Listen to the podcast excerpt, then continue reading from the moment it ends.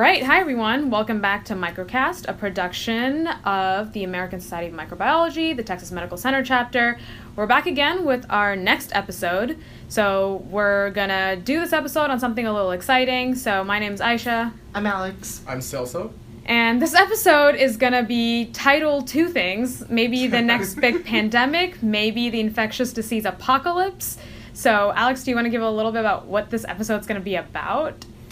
So, in this episode, we're going to start off with some of the um, epidemics or pandemics we have seen in the past or in the very recent present.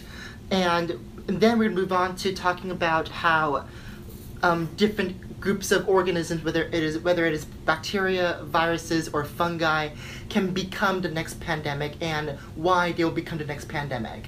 And then, most excitingly for all the science fiction fans out there, uh, we're gonna go over some science fiction movies um, that deal with epidemics, like um, Pandemics, I guess. Yeah, Yeah. pandemics. Yeah, Apocalyptic pandemics. movies. Exactly, like Contagion, World War Z, and 28 days later. 28 days Yes. later, and then talk about like whether it, it was scientifically sound, um, and just kind of discuss about um, how the epidemic was portrayed in the movie. Yeah. Right, because I'm sure we've all even seen movies like I Am Legend or Planet of the Yeah. Apes. Uh-huh. So, regardless of what actually happens in the movie, I guess they all start with the same premise where there's a new strain of a pathogen that mutates, something like a virus or something that's re engineered. It's fa- fatal, lethal, spreads fast, kills a lot of people. So, today we thought it would be a good way to take advantage of things like that to talk about basic microbiology. Yeah. What makes a pathogen a good pathogen? Um, so, just to go into the terminology, there's a lot of important public health terminology that people have probably heard on the news. But what exactly is the difference between certain these uh, some of these terms? So, for example, let's start with the word endemic. So, an endemic is a disease that is permanently dominant in a certain geographic location. So, it's always problematic in a particular region consistently. So, essentially, this is a disease that's always at a baseline and predictable. So, you know how many people are going to be impacted by it at any given time, right? Um, so, an example is malaria, for example, a neglected tropical disease that is endemic to certain parts of Africa. Now, an epidemic is the next level, which is essentially an outbreak or a sudden surge in the number of expected disease cases. So, any variation or a spike from endemic. Um, where you no longer are, you know, matching whatever the baseline is. So this could be greater than zero cases or greater than 100 cases, right? So even if you have like 100 people affected by malaria in a given population and then, you know, something happens where you now have 10,000, like that's a problem. Um, and then the key being that the outbreak is defined to a very specific, limited geographic area. And for example, a good example would be SARS, the severe acute respiratory syndrome outbreak, that was defined as a really destructive pandemic that nearly took 800 lives, but initially it was very confined to parts of Asia. Uh, it did eventually cross geographical constraints, and that segues right into pandemic. So, a pandemic is something that might have started out as an epidemic but spread across multiple countries, continents, and eventually is prominent worldwide. And a great example is HIV/AIDS. Um, that is extremely destructive. So now that we have terminology, uh, I guess we're going to delve into some famous outbreaks through history that would probably jog your memory in terms of why this crazy pandemic scenario that seems crazy now, but has a lot of historical precedence and is not really far fetched. So I guess also we'll Yeah. start with you. No, so a lot of this stuff has already happened in the past, and as you mentioned, this is going to jog your memories because you know everyone knows of the infamous Black Plague and the Black Death, right? And this is something that happened during the Middle Ages. You- Uh, it's uh, I usually stated to have occurred between 1347 through 1351. And what happened here was just they think this may have originated in in Central Asia, and because of the amount of traveling between Europe and Asia and parts of Northern Africa, there was a lot of chances for rats infected with these with these fleas that themselves were infected with a bacterium known as Yersinia pestis was uh, were now being able to travel amongst these different uh, regions. So multiple routes of Yeah, just multiple routes of transmission. And unfortunately, what this went on to do was that uh, 75 to 200 million people in Eurasia were affected by this, and Wow. 30 to 60 percent of Europe's population at the time was killed. This is the entire Yeah, population this is- of what is modern day continental Yeah, this is a huge, and it had huge ramifications also throughout the history because a lot of the outcome of this actually led on to a lot of the the, the Renaissance and everything else that sort of happened, uh, and afterwards in Europe, all of these changes that occurred and the greater attention to to detail, if you will. Mm-hmm. European history was heavily influenced by by the effects effects of the Black Plague. And interestingly enough, it was also weaponized uh, in the Mongolian warriors of the Golden Horde in 1346, were were attacking a city, the city of Kaffa, and the city of Kaffa is in the modern day region of Crimea. And what they did was, they the Mongolian horde that was under siege had attacked uh, was attacking the city of Kaffa, and what they had done was just that uh, they themselves had been exposed to symptoms of the Black Plague, and so their soldiers were dying, and they were demoralized. And at this point, they decided, you know what? Let's grab these infected bodies, put it on a catapult, and toss it over the wall into the mm-hmm. city. Mm-hmm. And once they did that, not only did it demoralize the, the inhabitants of Kaffa from seeing dead bodies flung I at mean, them, they killed- but it went them, on to like weaken their immune system and kill them. Right. Mm-hmm. And the Mongolians were able to go on and, and basically Right. take over the city. And I guess a similar Yeah. method of warfare was also used by um, by essentially to wipe out Native Americans Yeah. and indigenous peoples um, as a form of warfare by like colonizers, I guess. Yes, and actually, uh, this this happened during the Pontiac's Rebellion, and there's actually a British captain who, in 1764, uh, during a parley with the Native American tribe of the Delawares, they during this parley, which is otherwise a ceasefire, during this com- uh, interaction, he specifically used two blankets and a handkerchief to that had been exposed to smallpox and provided them to the Delawares and as a sort of gift. And we know that th- this was done on purpose because they mentioned in their letters we hope to con- to pass on smallpox to the Native American tribes and hope and run them down. And ridiculously enough, they even sent in an invoice to the British Army to pay back for the two blankets and handkerchief that, that were lost. That's terrible. And yeah, and they actually got it paid back. Okay, So, so, moving on to more recent examples that are not so devas- devastating Depressing, or yeah. depressing. Um, we first, um, as Aisha mentioned, we have SARS in 2003. Um, it was eight, over 8,000 people got infected, more than 750 died, and it spread to more than two dozen countries, including the United States. Although in the U.S., only eight ha- we only had eight reported patients, and the epidemic was mainly localized to southern China. In 2009, we had one of the biggest um, pandemics we have seen in history, which is the H1N1 influenza A, um, where there was more than 60.8 million cases. was this avian or swine? This was swine flu. Okay. I, I know there was H5N1 and an H1N1, and Yeah. I mean, we'll talk about why, but yeah, mm-hmm. Yeah. that's interesting. Yeah, so there were 60.8 million cases in the US alone that resulted in over 270,000 hospitalizations and over 12,000 deaths. Wow. Now, globally, there isn't an accurate So this was U.S. alone? Yes. Okay. Now there isn't an accurate global me- um, measurement out there, um, just because d- different factors can cause um, influenza-like symptoms and death. But people estimate over 200,000 deaths worldwide, Mm-hmm. maybe even fo- up to 400,000. Oh my God. Yeah. Okay. So that's half a million people. Yeah. Exactly. So I mean, not as devastating as something historically like the Spanish flu or the Black Plague Yeah. that's also just talked about, but still considerable, considerable damage. Exactly. Yeah. Um, well, I guess now we kind of delve into, you know, people kind of think infectious diseases are a thing of the past. And for example, in the developed world, the developed world, the Western world, however you want to call it, cardiovascular diseases are the prominent cause of death. So we forget, I guess, personally, um, why infectious diseases have the burden that they have. Um, so really, the question is why the things, the scale of the Spanish flu or Black Plague, don't happen anymore. The question entirely is inaccurate, mainly because infectious diseases are still devastating for the developing world. In high income countries, you know, cardiovascular disease, stroke, cancer, Alzheimer's are the most common causes of death. But in developing countries, infectious diseases are still the most common cause of death. Um, so these are countries with limited access to basic hygiene, sanitation, medical resources. I mean, for example, you know, tuberculosis alone killed 1.7 million people worldwide in 2016, but the heaviest burden is felt by developing countries, and you have close to 1 million people dying from HIV/AIDS in 2017. So the issue very much remains. So I guess why don't we talk about it, or why don't we focus it as much in our research and in funding? Um, and I guess the reality is because infectious diseases are often overlooked because they have a significant impact that's divided across racial, ethnic, and socioeconomic lines. And it really does boil down to whose lives matter, right?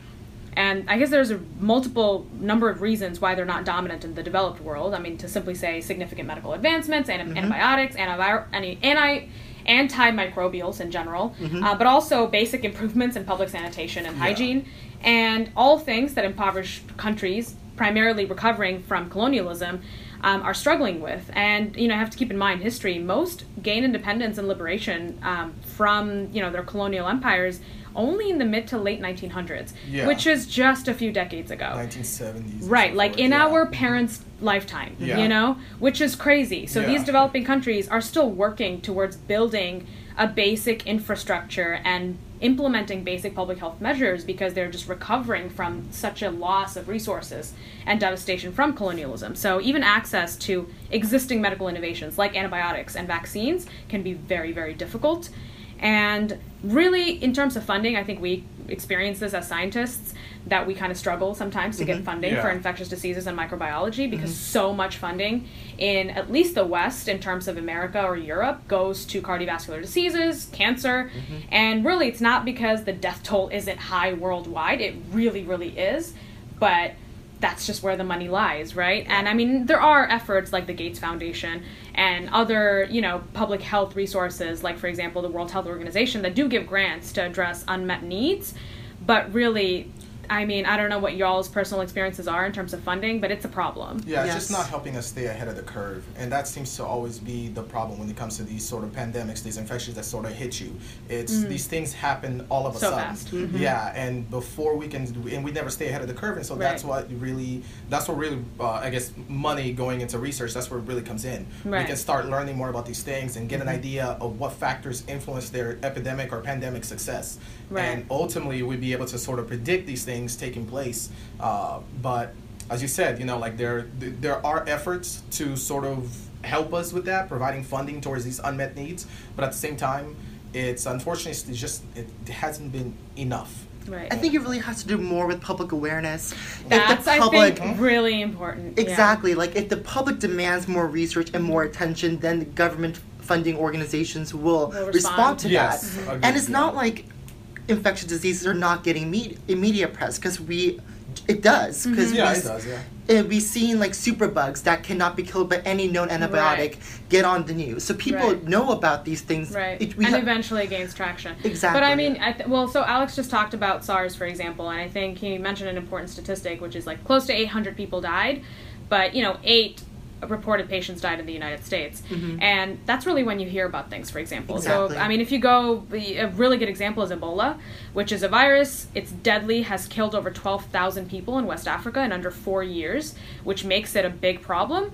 But really, people had not heard about it for the longest time. I mean, it was devastating, but really it only gained traction, I believe, in 2014 when mm-hmm. Western healthcare workers from England and Spain contracted it after traveling to West Africa, which meant that it was Yeah. no longer necessarily an epidemic, and that's when, and it was no longer confined to countries like Liberia, Sierra, Leone, Nigeria, etc., which is why people started caring because it was mm-hmm. no longer mm-hmm. confined to West Africa, which I think is really concerning. And after that, it was kind of like the ball got rolling, and the US and the UK started setting up treatment facilities to try to contain the spread. But really, people paid attention mm-hmm. after one or two people not from West Africa got infected, I guess, which is a, a consistent problem.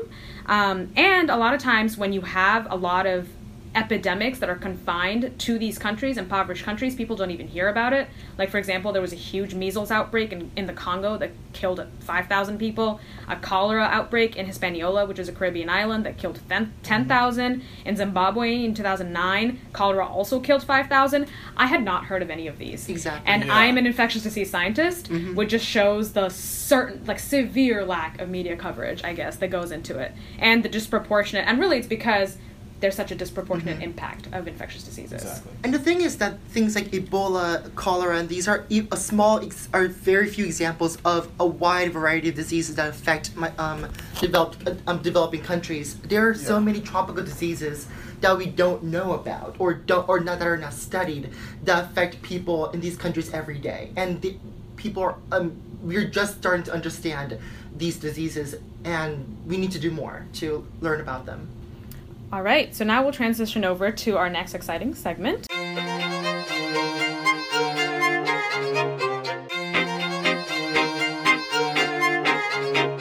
Okay, so our next segment is going to be pretty cool. So, what we're trying to do is kind of cover microbiology in general. So, each of us is going to be assigned a type of pathogen.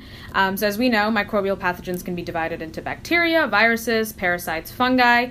And what we're going to do is vouch for whether we think they are primed to be culprits in the next big pandemic. And we're going to go through clear categories or characteristics of a pathogen, any pathogen, that will make it ideal for a widespread outbreak. And um, a lot of this uh, categories I've actually gotten from a study by Johns Hopkins University that is actually called Characteristics of Microorganisms Most Likely to Cause a Global Pandemic, which is really helpful. So we have good uh, sources of info. And I guess we'll start with the first category. So I'm doing viruses. Um, so the first category is in order to be a good pathogen that can kill a lot of people, it just has to be easily transmissible. So transmission. Um, so so viruses are, you know, a unique microbe primarily because they rely on a living host to be able to replicate and be infectious. Uh, they can persist outside a host, but they can't make copies of, the, of themselves or carry out any cellular process. Now, for a virus to be easily transmissible, it has to be, you know, very contagious, spread really fast, and um, with limited contact. So most studies on viruses really show that the best mode of transmission is respiratory. Uh, which already many viruses use, like SARS, uh, coronavirus, or the influenza virus. Ideally, multiple modes of transmission are ideal. So if you can have something that aerosolizes, also persists on multiple mm-hmm. surface, also has multiple vectors of transmission, like you know, like you said, rodents and fleas and birds and pigs, that's ideal. Um, so, for example, uh, in the developed world where we are deeply interconnected and have like internal air circulating systems, respiratory would be the most successful. But maybe in the developing world, fecal oral because of lack yes. of hygiene. So it really depends on the setting also. Um, but ideally, the idea is to have bugs persist in the environment for as long as possible, and in person contact spread would be easiest, and I guess just having things aerosolize and be present mm-hmm. in the mm-hmm. environment so we can breathe it in. Exactly. So I guess next, Alex. So I'm working. I'm gonna vouch for bacteria here. Um, the interesting thing about bacteria is that there's so many ways it can be trans. Um, it can be transmitted across populations or even across species. And so I'm going to divide it into mainly three parts foodborne, waterborne, and airborne. So, and all of them, all, all of these categories are have bad bacteria that can kill you. Um, there's foodborne bacteria like C. botulinum that has a deadly bot- the Botox toxin, and you can ingest food that has been contaminated with this bacteria, and it causes a, a fatal in- infection. There's also waterborne diseases like the famous cholera or salmonella. Mm. And there's also airborne infections that can be caused by tuberculosis mm. and um, Streptococcus pneumoniae that causes pneumonia or meningitis bacteria. Mm-hmm. And it's really hard to say what the next what, pan- what your favorite i guess is mode of transmission wise yeah. yes just because all these bacteria are really famous for being bad and just can cause very dangerous infections but I guess for the purposes of causing a pandemic, mm-hmm. airborne bacteria will cause the right. most um, threat just because how easy it is easier to mode of transmission. Yeah. Just because that means close to close human mm-hmm. contact mm-hmm. will be able to cause uh, an infection. Um, like tuberculosis is one of the um, one of the most um, dangerous bacteria out there that can be transmitted by airborne um, transmission. Yeah. Okay. And so, so I mean, I'm looking at both uh, parasites and fungi. And in terms of like fungi, for example, as one might imagine, they depend a lot on just their ability to sort of like uh, uh, produce spores. And mm. so hmm. we're talking about airborne over here. And while at the same time there are some fungi that are capable of um, that one could say, well, uh, waterborne, if mm-hmm. in quote unquote, just in sense because they will release spores into the water and so forth. They're really not that successful in the water. Mm. but at the same time, the thing about fungi is that, as you mentioned before, like the direct human contact does come into play whenever you get these spores sort of on the skin or anything like that, or you might inhale them. Uh, and this influences a lot highly de- highly populated regions, such as de- in developing countries. Mm-hmm. And so fungi can be successful dep- uh, depending on the geography, depending on where they're at. Mm-hmm. And that's what we've seen with uh, with some of the fungi right now. Uh, one particularly known as Batrachochytrium dendrobatitis, for example. it's just obliterating amphibian populations. Up to about 30% of uh, of amphibian populations have either gone through massive decline or but restricted extinct. to amphibian populations. Yeah, okay, not a zone, no zoonosis yeah. yet. Okay. So amphibians. So we're talking about just like frogs uh, right, right. And, and salamanders and whatnot and this is and so it just shows sort of their effectiveness. Uh, mm-hmm. Uh, parasites, on the other hand, we're talking about something that has multiple life cycles over here, and so what they can do is their their mode of transmission is pretty tricky. They can be one life cycle that's pretty good enough for it right. to go for for it to go inside of a fly, mm. uh, and then within the fly they enter another life cycle, and then the fly can then be sub. Uh, uh, can then go and infect a human host, Mm-hmm. and what, which is something we see with the African sleeping sickness and things like that. Uh, It's called the and- tsetse fly. yeah, the right? tsetse fly. Yeah, the tsetse we all heard of like the sleeping sickness. And there's also some other parasites that actually use, for example, the using the sandfly. Hmm. And this one's actually really bad too because the sandfly, unfortunately, is able to get past a lot of the mosquito nets. It's not typically inhibited by that. Hmm. So mode of transmission wise, I would say that parasites Vectors. are yeah parasites that can use these these vectors, these sort of uh, carriers, because Right. they can go. They can. And it's not just with flies. I mean, they can be within. Right. Most famously malaria, Yeah, I mo- guess, with mosquitoes. Exactly. And so I think parasites, in terms of transmission, just because we're talking about developing countries, highly populated, and just economy is uh, more Mm-hmm. often than not on the down, and so just very difficult situation, I would say that parasites will probably, uh, more so than fungi, are going Yeah. to be a Mhm. bigger factor Really in the of damaging. transmission. Yeah. Right. If I may point out something, I think it is important to note that defending bacteria here, that like Mm-hmm. while viruses and parasites typically live on a host, right? Mhm. Because Uh-huh. viruses are not alive, they have to be on a host. Right. Um, bacteria are everywhere, and they're Right. alive, and they're everywhere. Right. and They we- do have that advantage. Yeah. Exactly. They're in your water supply. They're on your hands right, Right. now. They're in your body. They're on your desk. They're everywhere, and we can't get rid of them. And I mean, that's what makes rid of them. cholera, for Yeah. example, so dangerous because if you have one water supply going through an entire Exactly. town, how do you possibly clear that up, right? Mhm. And that's why so many people die because bacteria are unique in that they can persist on things Mhm. and don't need necessarily vectors like malaria needs, uh, you know, mosquitoes or Yeah. or they can, you know, for example, they can persist on rodents and fleas, but you know, just it's they're unique in that way. Like viruses, not necessarily persisting on hard surfaces or anything. Um, so I think that's pretty unique. Um, okay, so the next category is, um, I guess, uh, transmission in terms of how uh, like sleek it is, or um, so we call it like incubation period. So, for example, most pathogens can persist in a host for a really long time without causing any symptoms, which can be fairly dangerous. So, for a virus, for example, HIV can persist without causing any issues for anything between one to 10 years, which is terrifying because in that time, they are still, you know, people are still contagious. Um, now, if they can be transmitted to that during that time frame, there is no warning, no symptoms, so there there are no efforts to treat this person or even quarantine or contain it. Um, so, Ebola virus, for example, um, is the other end where uh, the incubation time isn't as long, but it doesn't shed, which means that it's not transmissible the time that it's in that incubation period. But polio virus, for example, even though it can be, you know, the incubation period is shorter, it's dormant up to 20 days. In that time, though, when they're not, the, the host itself that's been infected is not experiencing any symptoms, they are still actively shedding and infecting other people, which I think can be and I think when we talk about the movies, that's going to be an important thing, but a very important key thing to be successful as a pathogen is that you need to be able to infect for long enough where you are almost hidden and in camouflage to be able to transmit fast, mm-hmm. I guess. Yeah. So, I think that is a very interesting topic for bacteria too, just because bacteria are everywhere and they are not always pathogenic. For mm-hmm. example, we have potentially pathogenic bacteria already living inside us in mm. every single human. Mm-hmm. Um, for, for example, and depending on the situation, these bacteria can become pathogenic in the future. So we, in a sense, kind of have a like tick- when you're immunocompromised. Exactly. Yeah. You have kind of a ticking time bomb inside. For example, like we, there's a bacteria called Clostridium difficile, um, or C. diff, as- as people call it, that are in our intestines.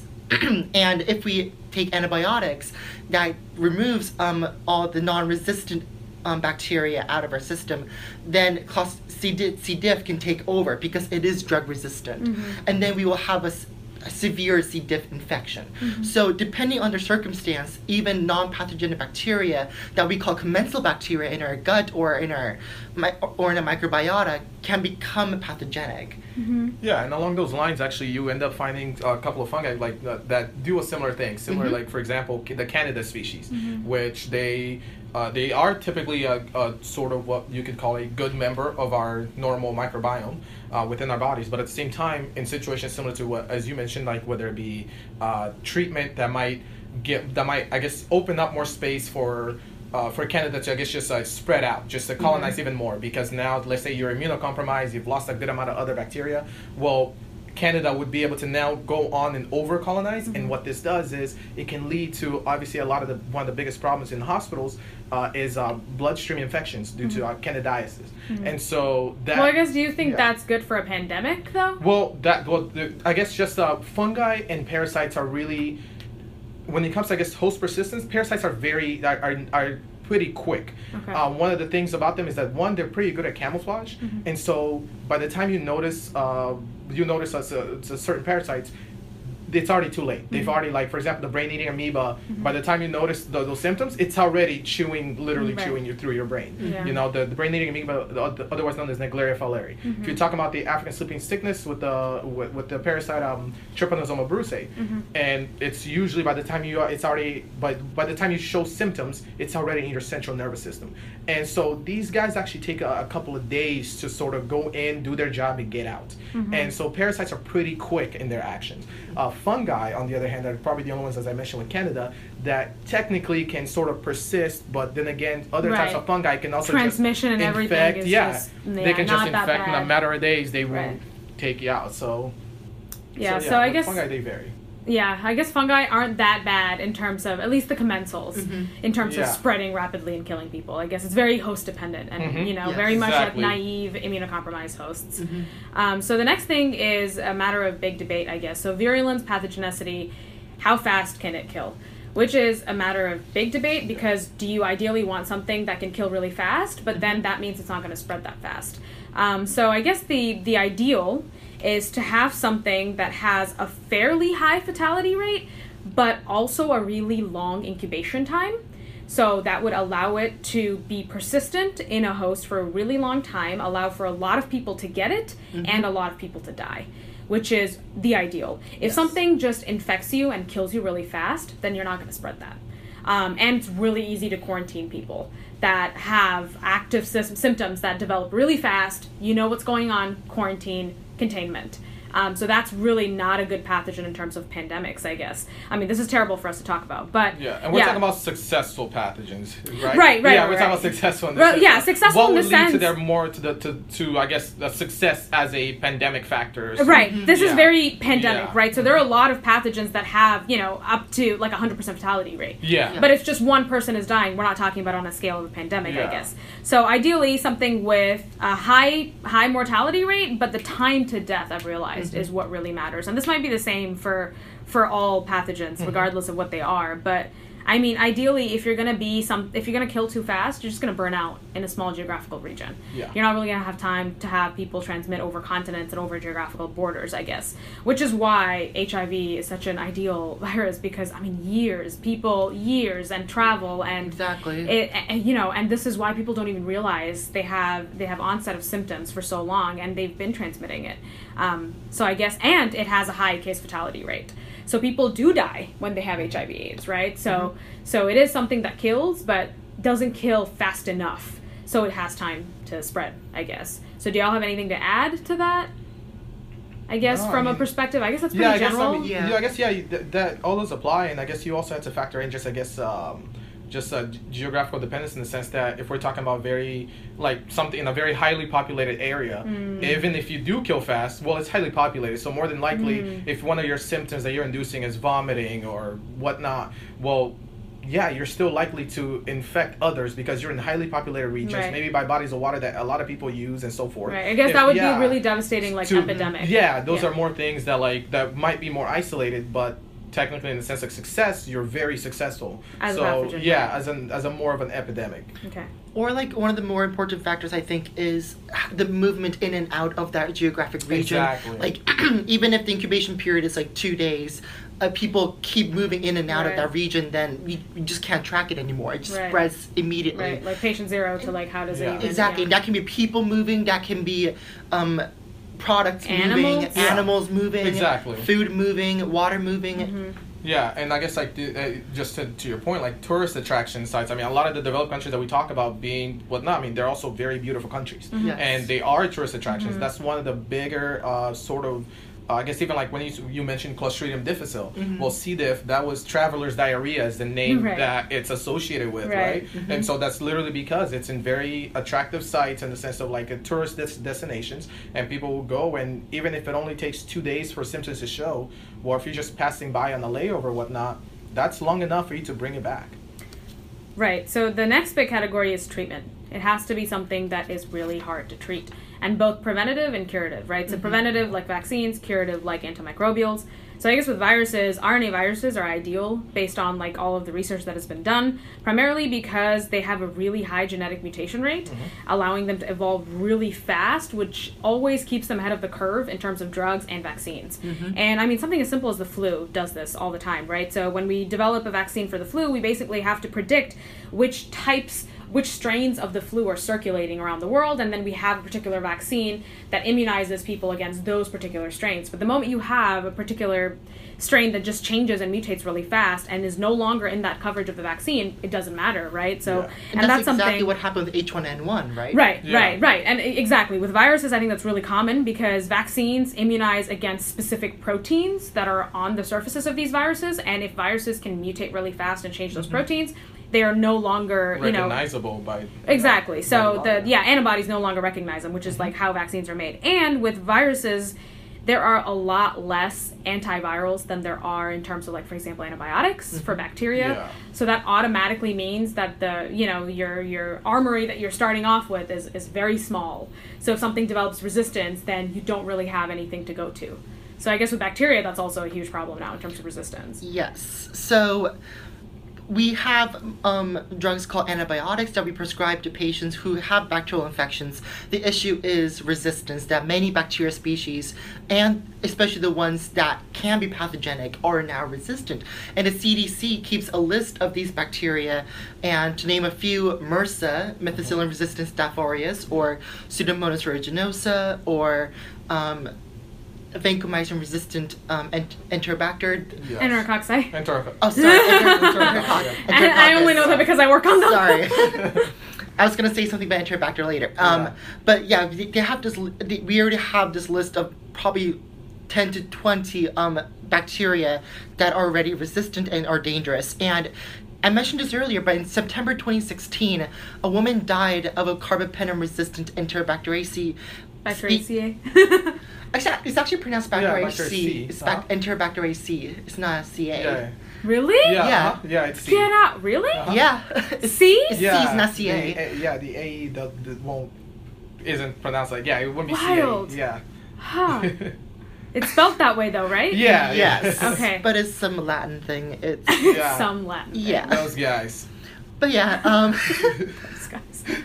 And that bacteria was already resistant to most, but now it was resistant resistant to all available antibiotics. So that was, Was this here, like the U.S. or? it was in the United Yeah. States. And the issue with carbapenem resistant Enterobacteriaceae is that it, among all those bacteria out there, it is the most likely to be pan resistant, resistant to all antibiotics. So that is really a red flag there. But also the issue is that a lot of the last resort or, mo- or most effective drugs out there, such as vancomycin for staph or carbapenem for Enterobacteriaceae, are becoming resistant. Uh, so that is a huge issue. And some I, I, I talked to my friends about it, and then some people just ask why I can just increase the dosage or just start mixing everything together, Yeah. just Yeah, giving well, it to patients. It doesn't work. yeah. An issue that doesn't work is, is if you increase the dosage dosage enough, it may kill the bacteria, but that'll also kill you too. Because Yeah, antibiotics are toxic molecules, and you will cause kidney failure or liver failure if you if you put too much into a patient, and at that point, the antibiotics kills you faster than the bacteria, and you don't want that. So Yeah, taking into account there are more cells in your body, even when you're sick, there are more cells in your body than just what's attacking you. exactly, They're also your yeah. own cells. And Right, they're oh, also yeah, you're out your also microbiota, subjecting them right. to, to harm, right? Mm-hmm. And so and I will actually say that when it comes to treatment options, I think parasites and fungi take this one. And the reason why, the reason why they, they will be very successful is because we know very little, especially I agree, for yeah, parasites. with- we know parasites, so, yeah, we like know almost nothing. Yeah. Just Mhm. because, uh, I- and you you brought this problems up before, Aisha, where uh, where where it's been just a lack of research, into these things. So yeah. Mm-hmm. we don't, and because it's so isolated sometimes, you know, it's so specific to certain regions yeah. that it's just not. Uh, that is just I not agree. studied. So we know nothing, almost nothing about a lot of really deadly parasites with with greater than ninety five percent, almost hundred percent mortality, Yep. and we know absolutely nothing of how they work. Uh, and and for fungi, the ones that we are very familiar with, we also see that uh, that they're also resistant to a lot of antifungal compounds, and now that's a really big issue as well, just because, well. Similar to bacteria, which are now displaying a lot of antibiotic resistance, we got even of the few fungi that we are very well aware of, they're also quite resistant to mm-hmm. antifungal compounds. And so I would say when it comes to treatment options, parasites and fungi would definitely be the Take the- most take the successful cherry on the cake. amongst the category because of a lack of knowledge on how they really work. Mm-hmm. Okay, so we have two categories left, and then we'll go into movies. So, really quickly, host response. I mean, I think this is very general, but really, the host shouldn't have the ability to fight it off, or immune system go into overdrive, Yes. which Yes. both can kill it. So, not enough, way too much. Yeah. Yes. So I guess when you say not enough, you mean camouflage, right? Like Well, it's just not able to mount a response, Oh, right? Not okay. able to clear the infection. Yes. Just not good enough, not able to develop any kind of response, whether it is, you know, basic host defense systems, innate immunity, or adaptive immunity. Yeah. Or too much cytokine storm, right? Yeah. You just go into shock, septic and- shock. Mhm. Um, and I think that's really it in terms of hosts. And I think the other thing is, y'all mentioned this, it should be able to infect people that are not immunocompromised also. Yes. Yeah. And I guess when you say when you when you mention overdrive, just to, to further clarify, we're not just talking about the the cytokine storm or this immune cell sort of storm.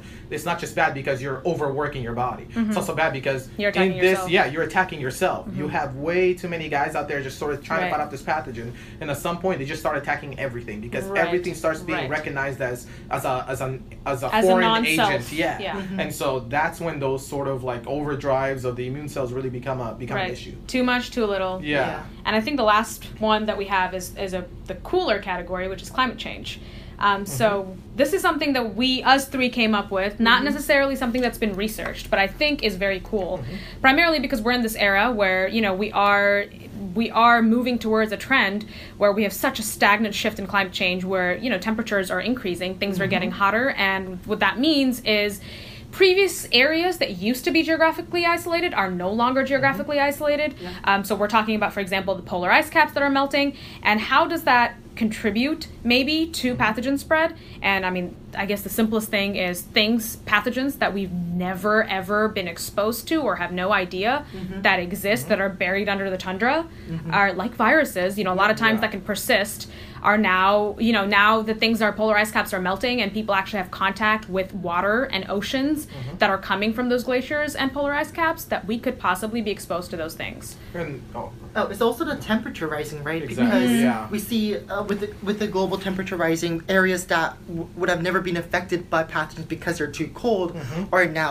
being affected by it. For example, like Zika virus is cu- is rising is coming up to the continental United States because it is getting warmer. Yes. hmm Yeah, you're basically now certain yeah certain areas. so that, they're moving they're Yeah. like because Exactly. something is like an ideal niche and then something else is becoming an ideal Exactly. Exactly. Yeah. We're basically creating this micro environment before something was secluded to Mm-hmm. the tropical rainforest or something like that. But then as areas Mm-hmm. start, as hum- a higher humidity, higher temperature, all these other factors are now appearing in areas of, say, northern Europe or something Mm-hmm. like that. And all of a sudden, these same environments are becoming just the perfect spot for mm-hmm. for something that was further, much further south in the past. And so Right. and so that's sort of the the difficulty for the for the issue of this where we think we're safe because a lot of these things are geographically isolated but with global warming you do have that problem of global warming is essentially creating a, a increasing expanding the size of the geographically isolated niches and that's the that's sort of the danger that that comes Mm-hmm. especially about. i guess with neglected tropical diseases Yeah, and that's that, that really is the issue because fungi do very well in high humidity, high temperature environments,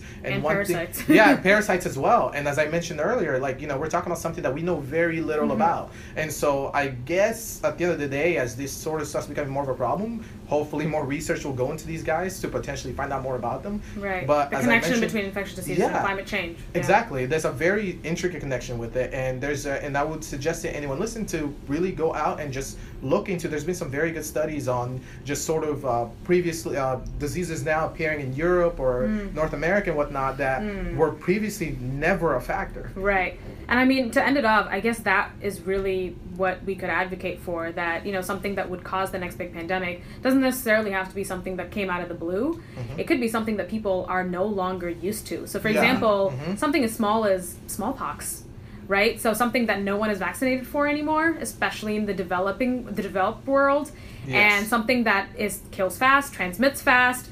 I mean, if that could just be out there, you know, that's scary. Something like Yeah. malaria, Mm-hmm. especially Uh-huh. malaria in the developed world, people would not know how to deal with that. You know, nobody understands, you know, how to contain things like that. And if something like that in terms of climate change shifted here, I think that would be Mm-hmm. Yeah, that would be truly devastating. devastating. Yeah.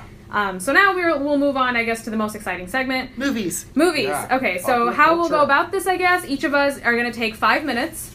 Um, I think a little less than five minutes. We were in 40 minutes, so hopefully each of us can take five minutes, no more. Okay. Yeah. um, We'll to talk try. about, um, quickly give a summary of what happened, and then talk about what you thought was scientifically accurate and what wasn't. Mhm. Okay, so who wants to go first? I guess uh, let's like my movies there first is the, I guess was made in 2003. Yeah, let's go, like, in order Yeah, like, timeline. we can go Oh, chronologically. sure. Yeah, so just because you can also see how uh, scientific accuracy got better over time. That's Well- well, relatively Depends, speaking. right. Yeah. Okay, so okay, well, see how ridiculous. Oh, not ridiculous. I guess how interesting the premise of my movie is. So Mm-hmm. I had 28 Days Later. Now this is a cult movie. I love it. I'm a big fan of, of zombie movies. Oh, also spoilers. If you have not watched 28 Days Later, Contagion, Yeah. or World War Z, you probably should stop right now and just trust that we're gonna have a really cool ending. Yeah. Okay. It's also worth it. Just go rewatch it. But so I rewatched uh, 28 Days Later, of course. You know, the first time I watched it, I was always I was always impressed by it, and the second time watching it now as a scientist, I'm just kind of like, oh my god, this is ridiculous. But it's still a fun movie. Anyway, so what happens is you have this uh, this scientist in Cambridge. They were trying to understand uh, sort of popular uh, pop anger. So they were trying to understand how to better sort of do a population control, if you will. And they were using primates, uh, monk, monkeys or chimps, I guess. Uh, they were using primates to uh, as study subjects, right? And they're basically trying to understand the effects of rage. Basically, uh, they, they, they, the idea is they get these uh, these primates in in a very in a state of very high high rage, if you will, and then they look into methods of sort of uh, acquiescing, or just like sort of calming them down and whatever, right? Okay. Yeah, and so this is that. That's basically what they the wanted to study. The premise was just they were trying to to learn how to better inhibit or lessen the impact of, of anger protests and whatnot. You know, like and so the in the beginning of the movie you see this primate just with all these like electrodes attached, and it's looking and it's watching these videos of protests and people throwing mo- Molotov cocktails everywhere. It's just pretty much everyone's really angry. And what happens is these uh, prote- these uh, protesters, uh, these uh, activists who are against uh, the the usage of animals as test subjects, they uh, sneak into the facility at Cambridge, and what they do, they end up. Um, they end up actually trying to release some of these primates in in an effort to help them or save them, if you will. Okay, as, as like Planet of the Apes. yeah, exactly. started. Okay. But unfortunately, uh, you know, one of the scientists that happened to be there is yell, "Oh no, they're contagious." So what do they have? A virus? So, well, the idea is that somehow they don't. This is how ridiculous the premise is. The the scientist just yells out. This is the first two minutes gives the entire scientific quote unquote accuracy of the movie. Uh-huh. It's never referenced again. The scientist just claims that they infected them with a virus Uh-huh. that promotes rage. Okay, They yeah, says- very similar to and the just say Planet of the we Apes, I guess, like infected them. Yeah, influenza, yeah. they we they, they just say we infected them with rage. One bite and Oh, or it was saliva and the it's rage contagious. virus. Yeah, the rage Okay. virus. I- Exactly. now I get the reference because I haven't watched 28 Days exactly. Later. Well, and, Okay. and you know, as they open the they open the cage of the primates, the And then primate runs out and everybody- bites right. the and bites the person. And now that's they're the big apocalyptic event, And you know, you got this like in ten seconds they transform until they, they morph into and it's just a very So is this a high state of zombie? Yeah, it's movie? a zombie movie. Okay, so basically, people get infected with this rage virus, and they become like a zo- like Yeah, a zombie, just- right? yeah, and they- bite other people. Uh-huh. That's how it. They become a zombie. Yeah, Okay, so it's a and- zombie infectious disease ish movie. Yeah, and Okay. so I would say that you know for a movie in 2003, the Okay. scientific accuracy was really just about the fact that they used primates as test subjects or something Okay. at most. But Okay. as far as anything regarding like uh, You a weren't potential virus. No, but it was a fun movie to watch, for of course. But Okay. at the same time, not. There was a lot. There was no science really behind it, other than they used the word virus at some point. Okay. And even in terms of the movie like progressing, they didn't talk much about the science. No, not at all. They literally just said, "Oh, we don't know the cure." And at most, what they did was they would capture some of these infected individuals and just study their behavior. They will notice that they might lie dormant when there's no uninfected host that they might go and try to bite. But they were, you know, they were sensitive to sound. Hmm. Very Basically- similar to like Yeah. all zombie movies. Yeah, I guess. exactly. Yeah. So it was very cliche in that sense, but you know, of course, this is 2003. One Right. of one, one of the ones that was sort of trying to add a little bit more science to it. I didn't feel like it did a fantastic enough job, but it was But still definitely cool fun. movie. But yes, and so the rage virus is their premise. Okay. So I think the next Alex- one is yours. Oh, me? actually. Okay, World. War Z, 2005. Okay, that's a good. I guess that's a good transition. Oh, wow, yeah. 2005? So it I is think a little is, later. yeah. A little later. Uh, I mean, I personally want to say Contagion is probably the most accurate, so I'm going to give that warning. Mhm. Okay, so World War Z, very similar to what Celso just talked about. Okay, it is essentially a zombie apocalyptic movie, but the zombies are because they are people that have been infected with this crazy virus. Um, so essentially, what happens is uh, there is a virus that there is a virus that maybe jumped reservoirs, a zoonosis event, animal to human, and it's something that spreads really fast. When when a person has it, they become a zombie, they bite other people, so on and so forth. Very similar premise. The microbiology of the movie is truly silly, but the epidemiology actually might be more accurate. Yes. Um, so if you do have a newly emerging virus, it can definitely spread really fast because the population has no immunity to it. So there in the movie there is a clear transmission, right? So bites, which is fine. Okay, if we just for just just yeah suspend disbelief. Okay. Uh-huh. Um, but the thing that that that that really really bothers me is you know once a person is bit, it takes ten seconds. Yes. Yeah. And Brad Pitt, so Brad Pitt is the is the is the you know star in the movie, and he counts multiple times Yes. Yeah. from one to ten. So literally from the time that a person is is, is bit Uh-huh. till they have a full manifestation of symptoms, and I mean full neurological symptoms. Like they are now a full on zombie. They have no control over their behavior, full on aggression, and complete neurological deficits. Right. Which is bull for those yeah, like that is just in terms of we just talked so much about incubation period which i think is important because in terms of the microbiology it, there is no way any kind of pathogen regardless of what kind mm-hmm. could possibly re- especially because this is a virus i guess in the movie replicate hijack the host cell's machinery in your body long enough to make proteins or whatever is Yeah. necessary to actually cause damage in the body. For this in this case it has to be something that crosses the blood brain barrier goes into your brain Yeah. and basically changes you know who you are your behavior right? Complete like completely impossible for it to have that full manifestation Yeah. of pathogenesis. So sure viruses have varying incubation times but they are days to years not seconds right? It is just crazy and even like what is the infectious dose that you can even provide to someone if you just bite them?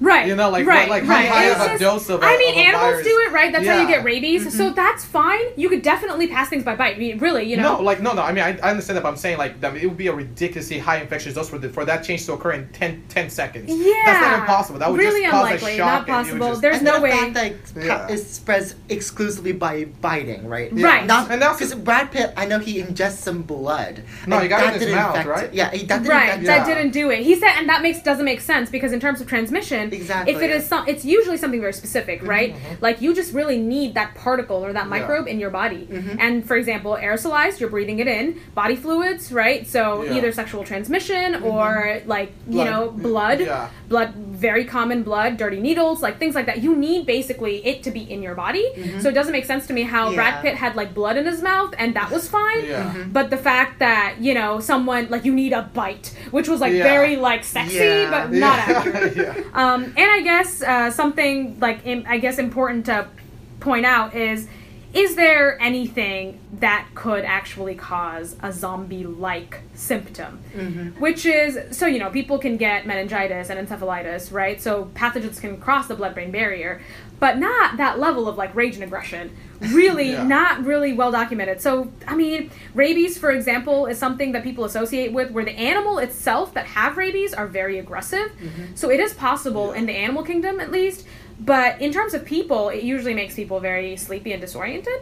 Um, not necessarily anything that i can think of in terms of rabies Um, I mean, so you have like cattle and raccoons and other animals that can become very rabid Yeah. when they have infectious diseases. So maybe something like that manifests in people. Maybe um, there is um, a parasite, Toxoplasmosis gondii, Yeah. which there was a really cool study. Um, it's not a it's not a virus, but you know, cool study that showed that mice that are infected by this parasite are more aggressive in that they actively start seeking out cats and biting them, and they have less fear, which interesting, right? Not Yeah. too much too much basis to it in terms of people, but some basis in terms of animals, um, and really in terms of so I, I want to say in terms of microbiology, bacteria and viruses and other pathogens are very good at using their host to manipulate them to get them to do what they want. So for example, there's been a lot of studies recently published about how bacteria and viruses can use our gut brain neural circuitry Yes. to control whether we eat or not eat. Um, because one or the other is advantageous for them to persist. So they can literally, a single protein can make you want to eat more or eat less, which I think is a very cool way to show how pathogens can use something like a single protein to control such complex neurological circuitry, right? So possible, but in terms of like all out aggression, I don't think that's really reasonable. So, and the last but not least, the way he saves the world That was amazing. Yeah. is uh, amazing for like from yes From a amazing scientific standpoint of like they thought about right this. so the, what Yeah. really happens i'm so sorry spoilers the way he saves the world is brad pitt basically realizes that you know the only way there have to ha- there has to be a weakness which is accurate right every pathogen Yeah, everything has a weakness, yeah. but so what he does is he goes uh, to what the WHO facility, WHO. Mhm. um, in like where Ireland Uh, or yeah, somewhere, Scot- Scotland, Scotland? He was in Scotland. Scotland, Um, and he infects himself with a lethal but curable bacteria. So basically, he is no longer an ideal host for a virus because viruses rely on healthy hosts to be able to replicate, transmit, persist. Sexy idea, but really, just there's no mechanism by which a host or anyone or anything could detect infection in someone that fast? Because he literally infects himself and maybe 30 Yeah. seconds later goes head on with the zombie Oh, no. and the zombie avoids him Well, yeah, which is a sat- beautiful for a beautiful for the visual. It was Uh-huh. badass right? Yeah. because he just walks out of the walks out of the facility WHO facility and all of these zombies are running around him and dodging him because he's not an ideal host.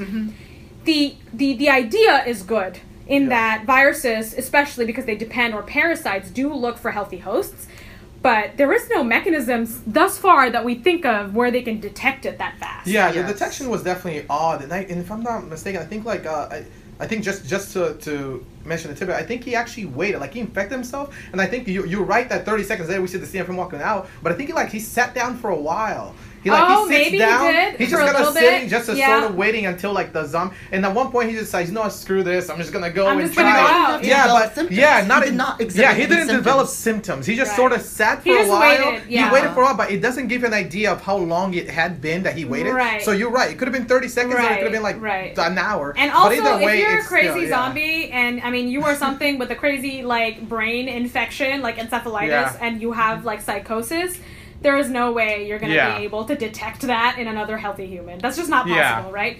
So, I mean, it's okay. The movie was fine. It was great. I liked Sexy it. movie. I loved it. Yeah. I- it was my great for me because. I was like, "That's a microbiologist, Yeah. right?" in That- my that movie head, was awesome. um, but not super accurate in terms of microbiology. Better in terms of the epidemiology, not really Yeah. microbiology. So Alex probably more for an accurate, more accurate movie. Yes. Less sexy, but more accurate. Yes. Yes, so my movie's Contagion, I forgot, it's either 2011 2013. It's one of those two. Most recent though. Yes, most recent. It was actually a a lot to do with how the public or the government responds to an epidemic. So, in brief, we have a virus that's based on bats that has been crossed over to pigs and to humans. Oh, multiple zoonosis. Mm-hmm. Exactly. And then it causes symptoms and death within two to four days. So it is super fast acting. It can be transmitted very easily by simply co- coming in contact with the person. If you if I hold a cup and I give it to Celso, like he will get Okay. infected. It didn't really make much sense, like how that would be the case, but like. Hmm. Apparently, it's transmittable just by simple contact or sneezing and coughing as usual.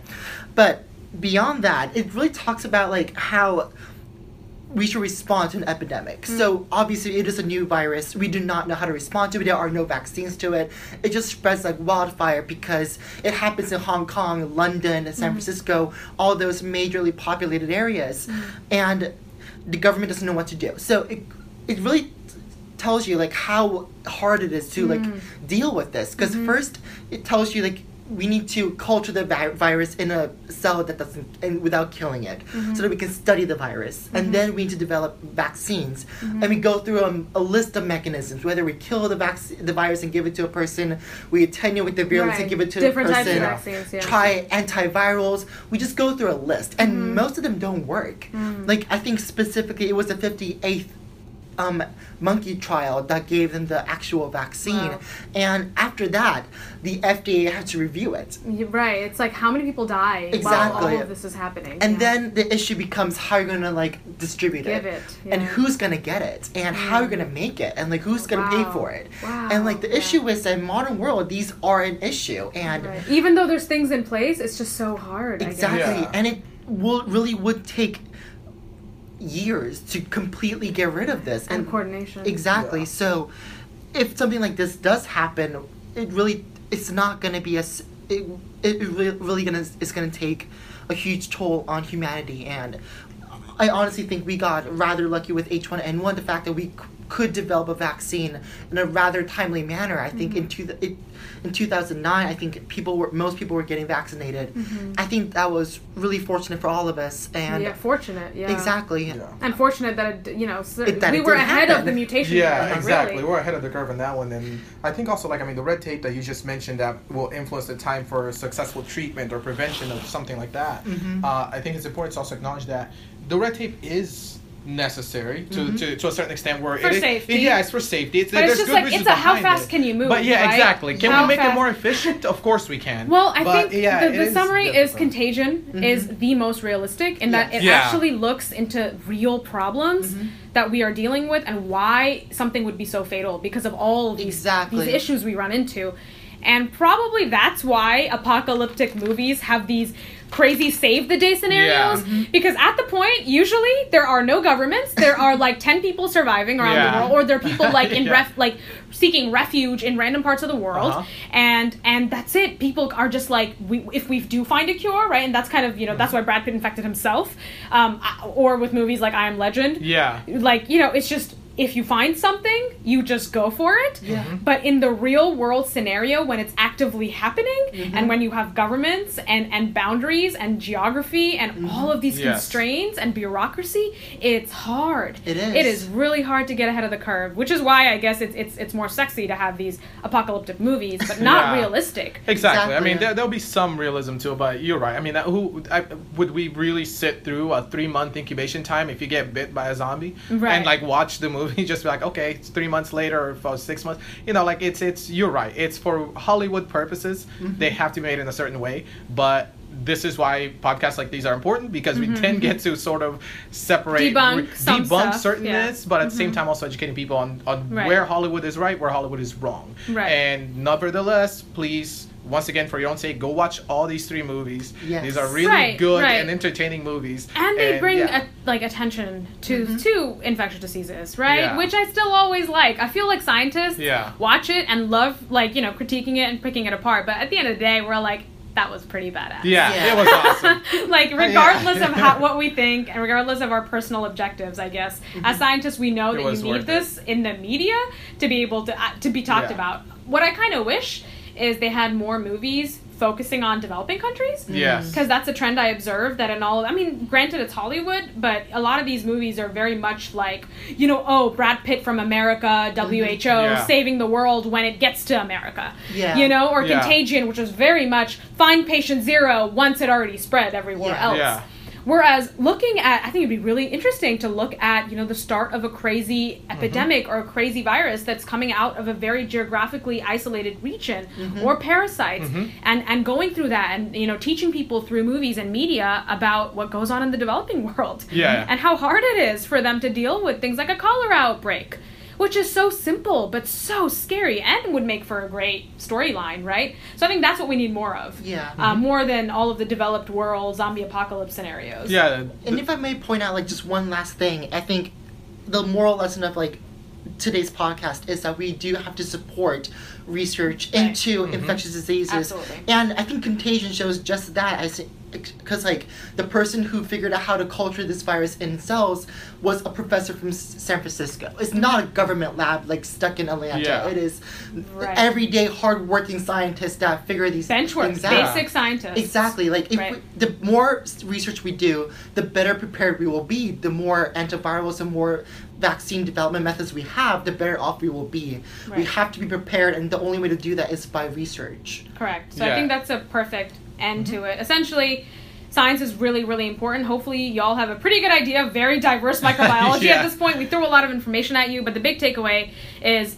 I mean, bench scientists and basic scientists do the work. That's where the funding goes. If you have a new drug, a new vaccine, that's it's going to come from the bench, mm-hmm. and Yeah. that's where the funding needs to go. And it does need to go to infectious diseases, which there's clearly not enough of, as everyone pointed out with their specific bug. I guess. And I guess people think of like the CDC and uh, WHO, like all these major organizations, but they need to understand that these organizations themselves and the government, they all actually rely on basic scientists to do the brunt of the work. Correct. And th- and that's that's part of it. And so you have to keep funding us. You have to keep funding. Fund us, give Yeah. us money. That's yeah. the biggest, If not the podcast, yeah. but just like us personally, give my research money. Exactly. I mean, could that have? Could my pockets be heavier? Maybe. You know, it's a good thing. But it's just one of those things where people, I guess that that's that. There's a disconnect. A lot of a lot of us really think that the CDC's, the people who work there, they are heroes. But at the same time, they also rely on us knocking out the basic Mm-hmm. understanding of any of, of most things, and then they can come in and do the more specialized sort of uh, uh, of uh, tasks. Mm-hmm. Implementation, Yeah. I guess. Yeah. All right, and with that, hopefully, I mean, personally, this has been my most fun episode. Hopefully, y'all Yes. have enjoyed uh, listening to us and learning about basic microbiology and epidemics and the next big pandemic. Um, and, you know, keep up with us next time for our next episode. Thank you, and yeah, I guess Goodbye. we'll see y'all soon.